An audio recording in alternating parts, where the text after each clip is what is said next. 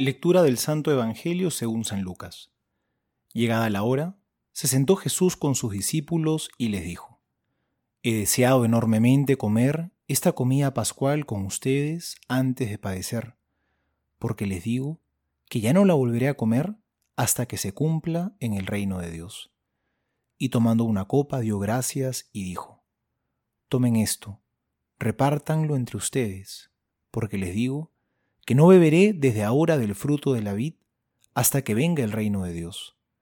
Y tomando pan dio gracias, lo partió y se lo dio diciendo, Esto es mi cuerpo, que se entrega por ustedes.